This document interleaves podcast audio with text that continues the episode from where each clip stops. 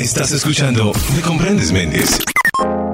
Hoy estamos en Me Comprendes Méndez y nosotros seguimos muy atentos a una causa que hemos venido apoyando durante varios años, que tiene que ver con el numeral No es hora de callar. Y es que es muy importante que no nos callemos, que digamos las cosas. Los hombres seguimos mal parqueados en esta sociedad y seguimos siendo objeto y estar en la mira de diferentes situaciones. Esta semana para muchos ya es conocida la noticia de lo que ha sucedido en el sistema de transporte masivo de Bogotá, cuando un hombre eh, acosaba eh, a una mujer. Esa mujer, eh, como muchas otras mujeres, pues padece de, esta, de este tipo de situación que es algo que pasa, ocurre a diario. Anoche hablaba con varias personas y decían, no, pero es que esto se nos volvió el diario vivir. Tristemente, yo me pongo muy triste de eso y, de reconocer que es nuestro diario vivir. Hoy está en Me Comprendes Méndez con nosotros Ángela Ardila, quien es la tristemente la protagonista de este reciente caso que además ha sacudido la opinión del público porque ella al final logra poner a su acosador ante la ley. Lo que viene después es un nuevo capítulo, pero aquí hay un desenlace diferente. Aquí hay una reacción de ella y ella pone al acosador ante las autoridades. Ángela, quiero saludarla para Me Comprendes Méndez y antes que nada, en medio de lo que puede ser eh, negativo en el tema de tomar la justicia por sus propias manos, quiero felicitarla por su reacción, Ángela. Mil gracias, de verdad, muchas gracias. Bueno, pues yo quiero que Ángela nos haga un recuento rápido de qué fue lo que sucedió, cómo sucedió y mm, para que nos pongamos un poquito en contexto y sobre esto, Ángela, quiero hacerte varias preguntas. Vale, claro que sí. Listo, yo el lunes pues me disponía de llegar a mi casa luego de trabajar. En la estación de Transmilenio de la Universidad Nacional tomo la ruta G44, que es la que me lleva hasta Terreros, que es en donde eh, me bajo para llegar a mi casa. Y en el Transmilenio que yo me subo, pues en esta ruta ya venía este tipo. Em, allí ya llegando hacia Santa Isabel, yo siento que me rozan la pelvis, entonces pues pensé eh, que era por lo apretados que íbamos, siempre estos buses están igual de llenos. Eh, el tipo llevaba la maleta en su mano y la llevaba abajo, entonces pensé que se estaba acomodando. No pasó nada. Eh, luego vuelvo a sentir el mismo roce, entonces ya como que dije para mí, bueno, ya como que se puso raro empiezo a aislarme, a hacerme hacia la puerta, a retirarme lo más que pueda de él, que realmente no es mucho, porque todos vamos encima de todos. Em, y ya pienso como vuelve a pasar y ya, ya es personal. Entonces, eh, efectivamente el tipo después de un tiempo vuelve y me roza y ya se vuelve repetitivo el ejercicio. Entonces yo ya empiezo a, a sentir calor, empiezo a llenarme de mucha rabia y tomo mi celular. Entonces empiezo a grabar un momento ahí y empiezo a hacerle a la muchacha que iba al lado como, como caras de que algo estaba pasando. Eh, la próxima estación en que paraba ese bus es, hasta Alquería. Entonces en esa estación eh, es a donde bajo el tipo. Para ese momento ya el tipo llevaba abajo la cremallera de mi pantalón y tenía la mano dentro de mi pantalón eh, el tipo un completo cerdo, entonces empiezo yo a, decirle a la muchacha que, lo, que me grabe por favor. Cuando yo empiezo a golpear el tipo, a golpearlo, a golpearlo, nadie hace nada dentro del Transmilenio, absolutamente nadie. Y otro patán que estaba ahí adentro lo que hace es poner la mano encima del tipo para que yo no le pegue, o sea, como defendiéndolo. Y cuando por fin abren las puertas del articulado, que me bajo yo al vagón con el tipo arrastrándolo de la chaqueta y el de idiota este otro ahí me grita eh, escandalosa, que era una escandalosa. ¿Mm? Nadie hizo nada, no, hubo cooperación, las mujeres que estaban ahí se miraban, los tres tipos que iban adentro del Transmilenio nunca hicieron nada.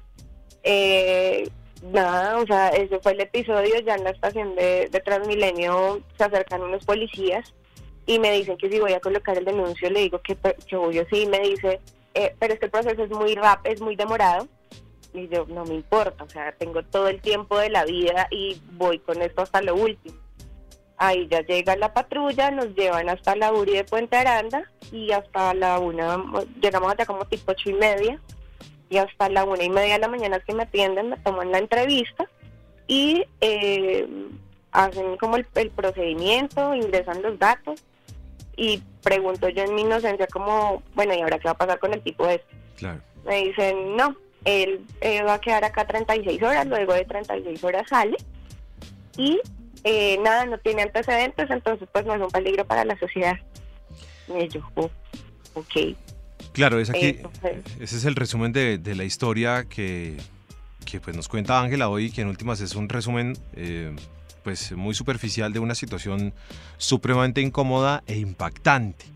Es impactante desde todo punto de vista. Yo creo que hay que hablar las cosas y yo no sé a dónde pretendemos llegar, pero yo sí quiero llegar muy lejos con esto porque nos la pasamos diciendo que nos apoyemos, que hablemos, que digamos que no nos callemos y resulta que aquí lo que yo veo es una, a ver, e, es decir, eh, por una parte puede que haya miedo, em, haya inseguridad, pero yo no entiendo qué pasó con, con, la gente que iba dentro del bus. No sé si eso es miedo o es indiferencia. ¿Usted, usted cómo lo percibe más, Ángela? ¿Como miedo o como indiferencia? Yo pienso que es indiferencia. En este momento lo sentí como indiferencia. ¿Por qué? Porque es que yo era la persona que estaba siendo vulnerada. No habían con nosotros tres, cinco personas más que dijeran los van a acabar a todos los que están en el Transmilenio. Era una persona que me estaba agrediendo a mí y alrededor mío habían más personas a favor, pero nadie hizo nada. O sea, como que no es indiferencia total, no es miedo, es indiferencia. Bueno, ¿y el eh, acosador durante todo ese tiempo qué cara le hacía? ¿O, decía algo o sencillamente era callado? No, el tipo no dice nada, absolutamente nada. A mí nunca me dijo nada. Eh, cuando salimos a la estación, él lo que hablaba era con los policías, pero a mí nunca me levantó la mirada, nunca me dijo nada, nada. Estás escuchando Me Comprendes Méndez. Estamos hablando con Ángela quien ha sido la víctima de un nuevo caso de abuso en el sistema de transporte masivo Transmilenio en Bogotá. Y yo me doy a la tarea de preguntar un poquito más allá qué es lo que puede estar pasando, porque una persona se da la oportunidad de hacer este tipo de actos, estoy hablando del victimario, ¿Por qué una persona hace esto? Para eso llamé y pregunto al psicólogo clínico Yesid Leiva, quien nos ha acompañado en varios casos y además tiene una gran experiencia y amplia experiencia desde la Secretaría de Salud de Bogotá. Yesid, bienvenido a Mi Comprendes Méndez y la pregunta mía es clara. ¿Por qué un tipo se subió a un Transmilenio y hace esto? Muchas gracias por la invitación. Pues te cuento que eh, hay varias cosas que pueden estar ocurriendo. Realmente se ha comprobado que los agresores sexuales en su mayoría tienen un trastorno que se llama trastorno antisocial de la personalidad, que es un trastorno que hace que las personas empiecen a sentir el deseo eh, generan el impulso y terminan eh, realizando actos sexuales abusivos, cualquier tipo de acto sexual abusivo. Ellos eh, se acercan, pierden el miedo, no tienen culpa. la estructura de personalidad de este trastorno por lo general es una persona que satisface sus deseos sin importarle lo que los demás estén pensando y no tiene culpa frente a lo que hace.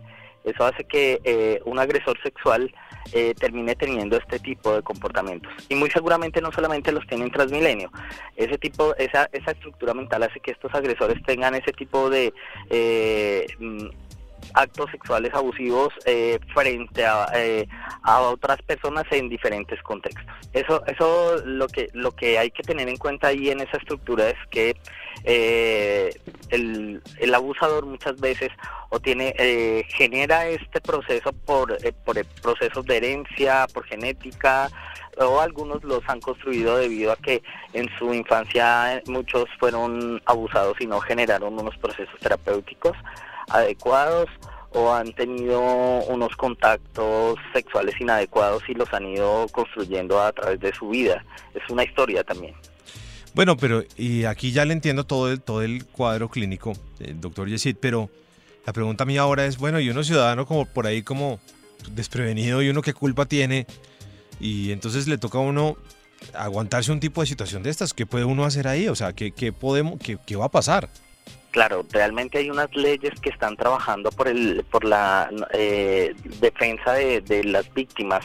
Digamos que hay una ley que es la 1257 que se llama, que se llama la ley de la prevención de la violencia contra las mujeres y tiene un capítulo muy explícito frente a la prevención de la violencia sexual y la atención a la violencia sexual. Bogotá también tiene un Consejo Distrital de Víctimas de Violencia Sexual que es el que vela porque esos procesos se estén atendiendo. Al menos desde el sector salud hay unos procesos estipulados para la atención, pero tenemos una dificultad en nuestro país frente a las penas y es que muchos agresores sexuales no son judicializados porque se eh, toman estos actos sexuales abusivos como delitos menores en el momento en que no hay acceso carnal violento.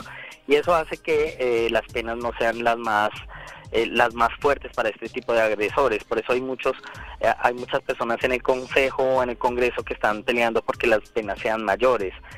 Mm, hay otras leyes para los niños y las niñas, como la ley 1146, que es la que habla de, la protección a las víctimas de violencia sexual, pero también terminamos teniendo una dificultad frente a las penas en nuestro país y frente a las intervenciones que se hacen con estos agresores. Cuando usted me muestra todo el cuadro clínico de por qué una persona se sube a un sistema de transporte o en otros lugares hace esto, eh, esto me contrasta muy fuerte cuando las autoridades dicen y sueltan al tipo hablando particularmente del caso de Transmilenio de lunes por la noche, y lo sueltan y dicen que no es un peligro para la sociedad. Una persona de estas, desde su punto de vista psicológico, no es un peligro para la sociedad, Yesid. Sí, realmente es un peligro para la sociedad, tanto que digamos que la psicopatología eh, dice que este tipo de agresores eh, continúan, salen, si están en cárcel y salen continúan siendo agresores sexuales. Esa característica de personalidad no, no la van a superar con un proceso terapéutico. Eh, hay otros, hay algunos países en Europa donde a este tipo de agresores eh, les colocan un letrero en, en, la puerta de su casa que dice que acá vive un agresor sexual y me parece que es importante tener en cuenta que siguen siendo un peligro porque van a seguir generando ese tipo de agresiones sexuales. Cuando uno analiza el caso, bueno, voy más allá del, eh, del, victimario y del comportamiento de una persona que se subió a un transmilenio, en este caso, y hace esto. Voy más allá y también miro un, un contexto, hay un ambiente, eh, hay una, una situación en la que Ángela quien está con nosotros hoy en Me Comprendes Méndez, dice que nadie hizo nada, que había hombres y que había mujeres y que nadie hizo nada. Entonces yo tengo ahí la inquietud de, ¿esto es miedo o es indiferencia, Yesid? ¿Usted qué cree que está pasando desde, desde, la, desde el punto de vista psicológico y quien ha tenido en sus manos tantos casos relacionados desde la Secretaría de Salud? ¿Qué es lo que puede estar pasando? ¿Miedo o indiferencia? Bueno, yo, yo estuve viendo el caso y también escuché a algunas personas, otro hombre que estaba en el momento en que ella hace la grabación, que empieza a, agredirla a ella nuevamente diciéndole que... Que, que escandalosa. está escandalosa y cosas como esas. Realmente yo siento que pasan varias cosas. Muchas personas en nuestra ciudad tienen miedo porque en los sistemas de, en, el, no solamente en el sistema masivo de transporte, sino que en los contextos, eh, en los barrios o en muchos lugares, pues eh, la violencia se ha naturalizado y uno ve que hay unos altos niveles de delincuencia en nuestra ciudad y que y que para ellos las penas tampoco son tan buenas entonces tan fuertes perdón y, siguen teniendo ese tipo de comportamientos. Eso hace que las personas tengamos miedo de salir a la calle miedo de sacar el celular miedo de muchas cosas. Pero cuando sucede algo como esto siento que pasan las dos cosas. Una que muchas personas tienen miedo, que muchos no se acercan por temor a que les hagan daño, por temor a que este agresor esté acompañado de otras personas y le hagan daño a, ellos también. Pero también siento que hay muchos que tienen indiferencia como la situación del hombre que hace ese comentario.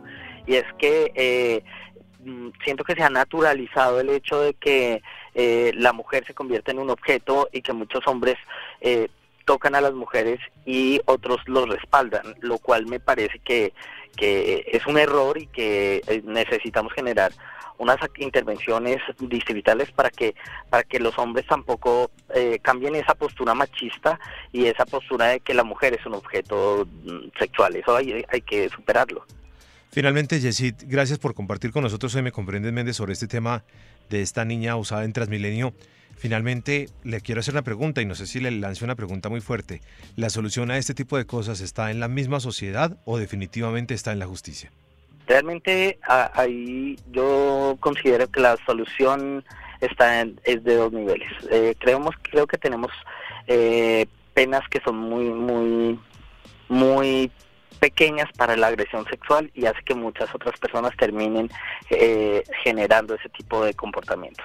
El agresor sexual, por más que tenga una patología, él puede contener eso que, está haciendo. Por eso eh, es una estructura de personalidad donde él sabe lo que está haciendo y sabe que lo que está haciendo es un delito.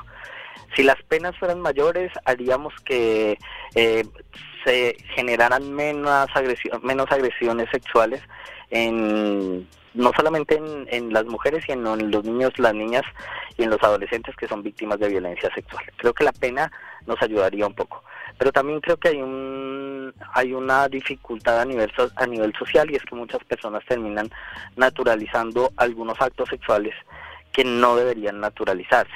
Y es que eh, muchas personas eh, dicen no sé eh, hay hay personas que dicen a ella le pasó esto este tipo de cosas porque se insinuaba o porque llevaba una minifalda o porque es una persona que le gusta mostrarse. Y creo que al naturalizar eso ya estamos dándole la cabida a que cualquier tipo de acto sexual abusivo se puede realizar. Y creo que una mujer podría salir a la calle en ropa interior y nadie debería tocarla porque ella no está diciéndole a nadie que ven, ven y tócame. Creo que necesitamos eh, tener claridad frente a ese tipo de cosas. Listo, Yesid, muchísimas gracias por estar con nosotros Se Me Comprendes Méndez y gracias por sus opiniones que creo que han sido bastante precisas.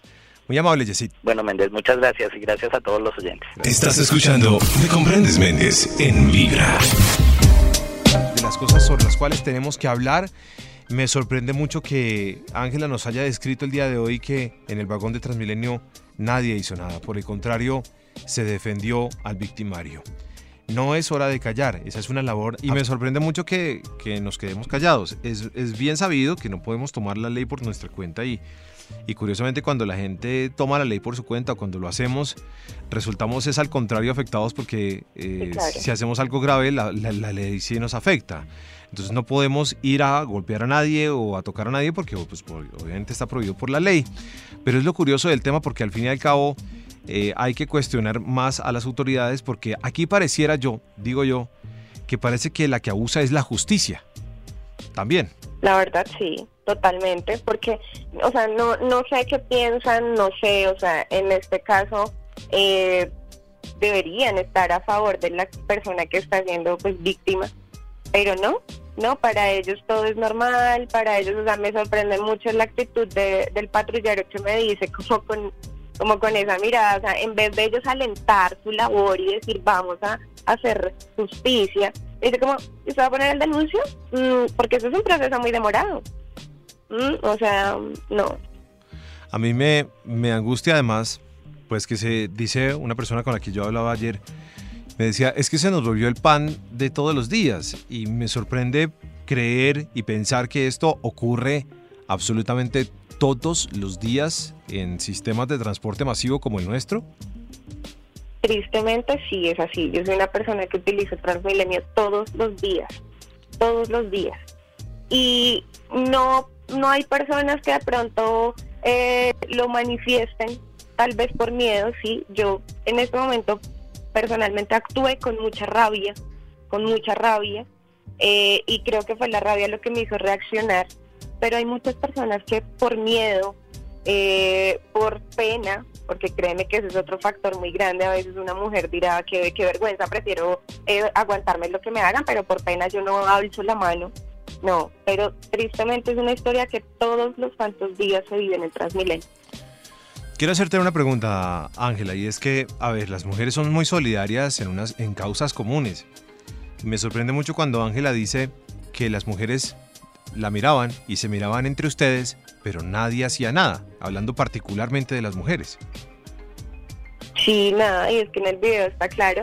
Eh, no sé, cuando yo ya salgo, porque yo, la verdad, mi reacción es soltar lo que yo tengo, yo le entrego el celular a la, persona que está en el Transmilenio y me bajo y, y en toda mi furia, en, en sacar la ira, en tener el tipo allá, eh, cuando yo vuelvo y veo el video, eh, hay unas mujeres que están comentando y que le están diciendo al tipo que se quedó en el Transmilenio como abusivo, o sea, que usted no tiene mamá, pero en el momento en el que yo estaba ahí dentro con él, la reacción de ella fue cero, cero. Ya lo que yo vengo a ver en el video después, cuando yo estoy afuera y que la persona quedó grabando con mi celular, es que le hacen el reclamo al tipo y le dicen como abusadores, usted no tiene mamá, usted no tiene hijos, pero en el momento de la acción, a respaldarme o sentir apoyo ahí, no, no lo hubo. ¿Tú crees que si tú hubieses estado, si tú hubieras estado en el caso contrario y hubieras visto que algo similar estaba pasando, pero tú no fueras la víctima, ¿tú hubieras reaccionado? Siempre lo hago. O sea, yo creo que de mí, no sé por qué no hay una foto en Transmilenio como vetada, aquí no entre, eh, porque cuando pasa algo con niños, cuando pasa algo con personas en discapacidad, siempre soy de las primeras que estoy levantando la mano y peleando. Siempre. Yo sí me identifico como una persona que no dejo que pasen por encima mío. Una mujer que, a pesar de ser mujer, soy valiente. Que a mí no me tembló, ni me tiembla, ni me temblará la mano para ponérsela encima a aquel que quiera venir a vulnerar mis derechos como persona. Nunca. Y siempre siempre estoy apoyando y estoy en contra de cualquier maltrato y abuso de las personas. Claro, pero sí es demasiado sorprendente el tema de pues, que además nadie, ni, siquiera las mujeres, ni, ni los hombres, ni nadie, pues se puso en situación y nadie colaboró. Eso me parece eh, totalmente fuera de foco porque hemos venido hablando muchísimo de este tema y hemos hecho muchas campañas sobre no es hora de callar. Hay un punto que me parece muy importante y válido y es el tema de la valentía, como lo señala Ángela. Pero sabes, Ángela, que hay, que, hay, que hay una delgada línea entre eso y tomar la ley por nuestra cuenta, ¿no? Digamos que no podemos tampoco, eh, tristemente, infundir eh, a que la gente tome la ley por su cuenta porque, pues porque también se mete uno en líos y entonces uno no puede atentar contra nadie y si uno va y hace algo, como hemos visto en caso de ladrones, hay gente que va y coge al ladrón y le pega o va y coge al ladrón y le hace algo más grave y resulta el victimario siendo, la víctima siendo un victimario. Sí, es cierto. Es cierto, no, pero yo en ningún momento les estoy diciendo, tomen la justicia por su mano, les estoy diciendo, háganse valer. O sea, no hay que, o sea, en mi caso, sí lo hice así y sí lo hago así porque tristemente, como lo hice en mi publicación, lamentablemente en mi país justicia es lo que no hay, no existe. Pero cuando tú eres víctima, pero cuando tú estás en un tercer plano, entonces ahí sí ya vienen, te caen, te, te judicializan, o sea, pasan miles de cosas, miles de atropellos. Es un ejemplo muy claro de que en este caso eh, la gente se va a venir en contra. Eh, hay muchos comentarios en donde dicen que yo me estoy victimizando, en donde dicen que lo disfruté porque no, no lo golpeé tan pronto empezó el problema. Eh, o sea, son muchas cosas que, que dice uno como que miércoles, sí lo hago o no lo hago, pero créeme que ahí va a estar como la cascarita para que Dios no quiera se vaya a devolver todo esto como una bola de nieve hacia mí. ¿Ves? ¿Qué es lo que tú estás diciendo? O sea, sí, ¿por qué? Porque es que nadie puede tomarse la justicia por sus manos. Entonces nos tenemos que dejar vulnerar, nos tenemos que dejar pisotear, nos tenemos que dejar hacer lo que ellos quieran hasta que la justicia reaccione. Y aún así, teniendo pruebas de lo que pasó y no reaccionan, no hacen nada. Entonces, ¿ves? Ahí es en donde uno queda como... Pues, ¿Cuál Por lo menos me llevó el fresquito que le puse un puño, porque sé que nunca va a pasar nada, porque como no es un peligro para la sociedad. Claro. ¿Cuál es el mensaje para los hombres eh, después de este triste episodio? Para los hombres, conciencia, para todos pero para los hombres especialmente, mm, a veces no es que sean, eh, a ver cómo lo digo. Porque no somos todos. Nosotros somos, exacto, sí, no, no, no, no. No hay que generalizar y me lo han dicho mucho en redes sociales. Pero sí se necesita como el apoyo, como que haya un hombre que lo esté respaldando a uno. ¿Por qué mm. crees que estos tipos siguen con esos abusos? Porque créeme que si hubiera una persona al lado de uno que reaccionara, o sea, no es simplemente el hecho de coger y, golpear, pero sí como que venga y, que por lo menos lo saquen y hagan el proceso de ir a entregárselo a un policía y decirle, mire, que vengo a denunciar, ¿sí? No simplemente que cojan y lo cojan a golpes y cosa que yo hice, ¿sí? Pero sí por lo menos que haya alguien que lo esté respaldando a uno como mujer y si hay un hombre ahí, conciencia, tienen mamá, tienen hermanas, tienen hijos, ¿Y cuál es el mensaje para las mujeres?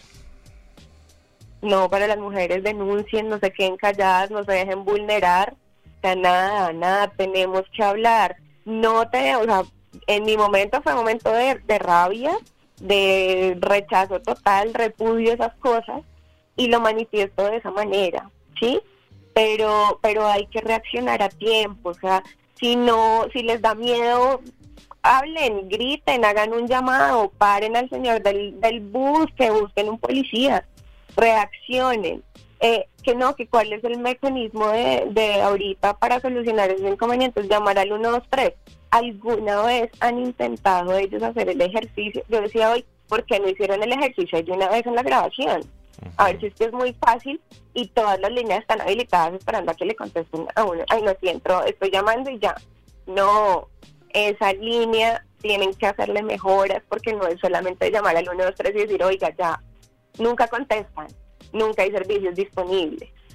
¿Ves? Entonces, sí, por lo menos, que así como me dijeron escandalosa, que hagan el show, que paren un bus, que busquen un policía y que entreguen al degenerado. Eso es lo que hay que hacer. No, es que independientemente, independientemente de que sea titulada escandalosa o no, todas las cosas que le pueden decir a uno en redes sociales, el punto básico es que, uno, esto no tendría por qué suceder, ¿cierto? Y dos, y dos, pues eh, seguimos muy afectados porque la justicia eh, pareciera que la que al final de todo el tema, como digo yo, la que abusa es la justicia. Sí, tristemente así es.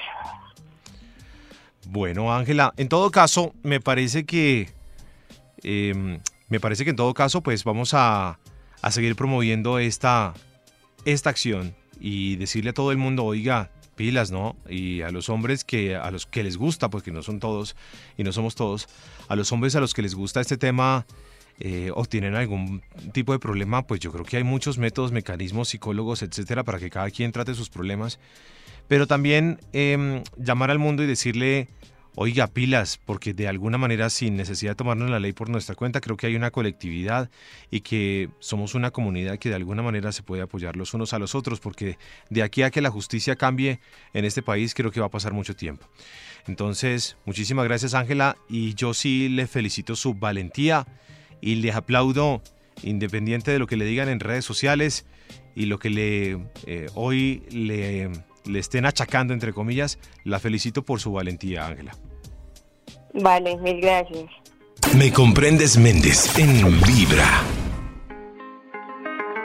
Para este tema tan importante que sigue siendo el tema del acoso a la mujer y para este caso particular de lo que ha sucedido en Transmilenio, hace un par de días buscamos al coronel William Donato, quien trabaja en temas de prevención de violencia contra la mujer. El coronel no nos atendió el día de hoy, pero en su lugar tenemos comunicación con la capitán Angélica Mora de la Policía Nacional para hablar sobre este tema particular. La periodista Angie Reyes de Vibra.fm la cuestionó para este capítulo de Me Comprendes Méndez sobre este nuevo asunto y este nuevo tema de acoso en Transmilenio. ¿Cómo está, capitán? Me presento, pues soy la capitana Angélica Mora, hago parte de la Dirección de Seguridad Ciudadana de la Policía Nacional. Reciban ustedes un saludo afectuoso por parte del director general de la Policía Nacional, eh, mi general Jorge Hernando Nieto Rojas desde la Dirección de Seguridad Ciudadana, como bien lo decías, eh, tenemos a cargo una estrategia supremamente importante para el ciudadano de a pie, como lo es la Estrategia Integral de Protección a Mujer, Familia, Género eh, en FACA. Perfecto. Eh, capitán, nosotros estamos ahorita muy preocupados, las mujeres especialmente en vibra.fm, estamos bastante preocupadas por los casos de acoso que se están presentando en Transmilenio específicamente hacia la mujer. Son casos eh, de manoseo, casos de hombres que intentan un abuso desafortunadamente sexual contra las mujeres y específicamente estamos hablando del caso de Ángela Ardila Holguín, una mujer joven que el lunes pasado se encontraba en el transporte público de Transmilenio en la noche, fue manoseada y ella grabó el momento en el cual... Eh, pues pudo poner en evidencia a su agresor. Entonces, teniendo en cuenta pues este panorama tan difícil que estamos viviendo las mujeres, quería preguntarle en estos temas eh, ¿Cuál es el futuro de estos temas? Es decir, en términos de, la policía, de la ley, ¿qué, futuro tenemos? Porque uno a veces ve que, bueno, ellos, los agresores, son conducidos por la policía hacia un lugar y luego pues desafortunadamente salen libres. Entonces que por favor nos cuente cuál es el futuro de este tipo de casos.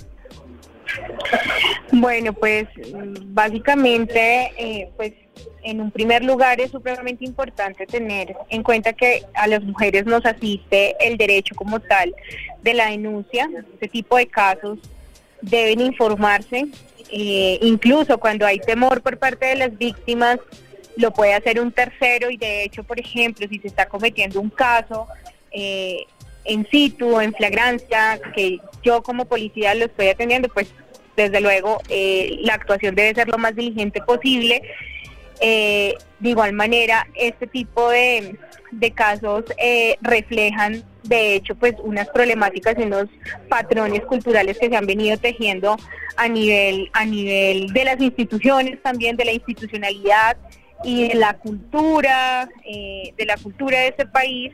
Entonces, básicamente nosotros lo que esperamos en estos procesos de cuando se dan este tipo de, de hechos lamentables donde se ve afectada la integridad, la humanidad especialmente de mujeres en todos sus distintos grupos etarios, pues es precisamente acceder a la justicia, eh, hacer, la hacer las respectivas denuncias ante, ante las autoridades competentes y desde luego pues eh, es irreprochable que se sigan presentando este tipo de casos y que eh, por ejemplo para el caso concreto que vimos en, en, en Transmilenio y que vivió que vivió lamentablemente eh, esta chica pues es básicamente eh, poder ejercer también ese ejercicio de solidaridad eh, entre nosotras las, las mismas mujeres.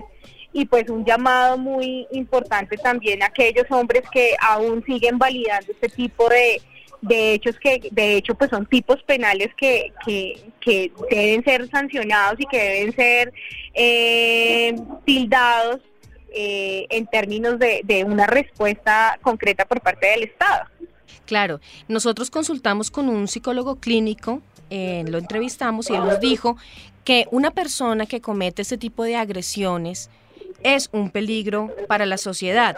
Sin embargo, no se retiene sino 36 horas al agresor porque no se considera un peligro para la sociedad. Entonces, ahí queremos como darle claridad a las oyentes de hasta dónde va la policía con este tipo de situaciones y luego cuál es el paso a seguir de cuando ya, digamos, se les va a ustedes el, el personaje.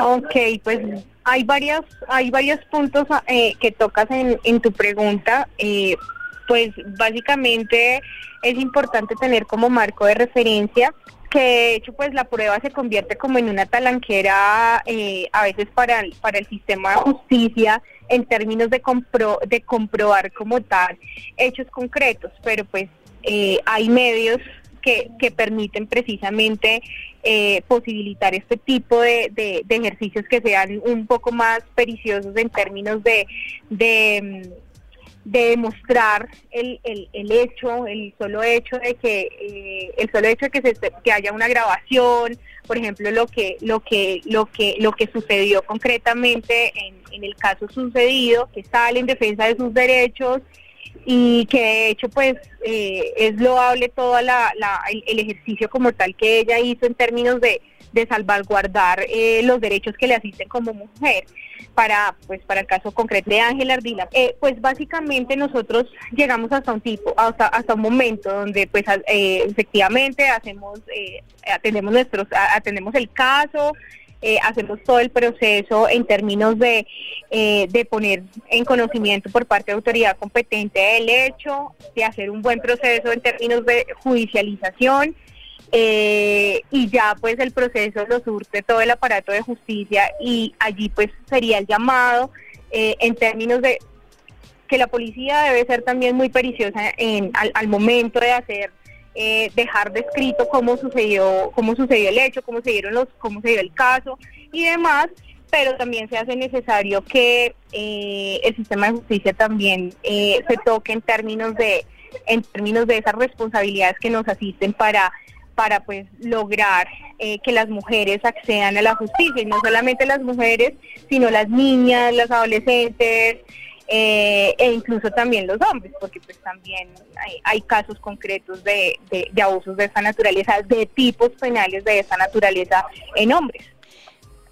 Perfecto, capitán. Una última pregunta. Algunas mujeres sentimos eh, que la justicia es abusiva hacia nosotras cuando no se judicializan ese tipo de casos, pero pues ya entendemos que se requiere de un proceso y se requiere de unas pruebas y que se hace un proceso pues más largo. Pero yo quería preguntarle por la línea púrpura, es la línea 155. Eh, ¿Cómo funciona esa línea y qué es, cuál es la ayuda que le prestan a la mujer? Eh, que acceda a ella? Bueno, la línea púrpura concretamente no es una iniciativa concreta de Policía Nacional. La línea púrpura es una línea eh, de atención de por parte de la Alcaldía Mayor de, Bogotá, de la Secretaría Distrital de la Mujer. En la Policía Nacional desde luego que tiene pues todas unas capacidades instaladas en términos de atención y recepción de cosas muy concretas en el marco de las violencias basadas en género y en las violencias que le asisten a las mujeres. La Policía Nacional cuenta con una línea que se denomina, bueno, el numeral es línea 155, es una línea de orientación mujeres víctimas de violencia. Este es un trabajo coordinado, apalancado por la Consejería Presidencial para la Equidad de la Mujer donde eh, afortunadamente pues contamos con una línea que funciona las 24 horas, 24/7, o sea, las 24 horas de los 7 días de la semana, donde pues básicamente se brinda asesoría a quienes eh, accedan a ella a cualquier hora. Eh, como bien lo indico, son 24 horas continuas que hombres y mujeres están trabajando en pro de los derechos de las mujeres, Allí pues se, se, dan a conocer los derechos que le asisten, cuáles son esas rutas y esos caminos a seguir y cuáles son esas autoridades competentes a las cuales deben dirigirse conforme a cada una de las distintas tipologías de violencias. Entonces ya hay unas capacidades instaladas, eh, la Policía Nacional pues está muy comprometida con, con, con, con todas las tipologías de violencia, por ello hemos constituido una estrategia de orden operativo que se denomina estrategia ENFAC, que es Estrategia Integral de Protección a Mujer, Familia y Género ENFAC. Allí tenemos tres rutas institucionales que marcan la pauta frente a cómo un policía debe abordar estos casos. Eh, en tres momentos concretos, cuando tenemos un conocimiento del caso de manera directa por parte de la víctima, cuando conocemos un caso en flagrancia, bien sea por llamada a la línea 123 o eh, porque estamos eh, estamos viendo el, el, caso en situ. Y cuarto, cuando media orden de emitida por autoridad competente para eh, aplicar una medida de protección. Entonces, eh, hemos hecho todos unos ejercicios en términos de, potencializar el, el, trabajo, porque pues de hecho las leyes no funcionan por sí solas. Necesita realmente funcionarios humanizados, sector justicia humanizado, eh, sector justicia sensibilizado frente al tema y de allí la importancia de que se atienda con la debida diligencia eh, que obedece este tipo de casos donde pues se ve eh, afectada la integridad de las mujeres. Perfecto, capitán. Muchas gracias por acompañarnos el día de hoy y pues bueno, es una invitación, como bien lo dijo nuestra capitán Angélica Mora, eh, para la solidaridad, para denunciar, para que todas las mujeres mm, podamos estar fuertes, unidas y no dejemos que estas agresiones sigan sucediendo, especialmente en Transmilenio. Muchas gracias, que tenga feliz tarde, capitán. Un abrazo a todos ustedes, mil gracias, hasta luego. Estás escuchando Me Comprendes Méndez en Vibra.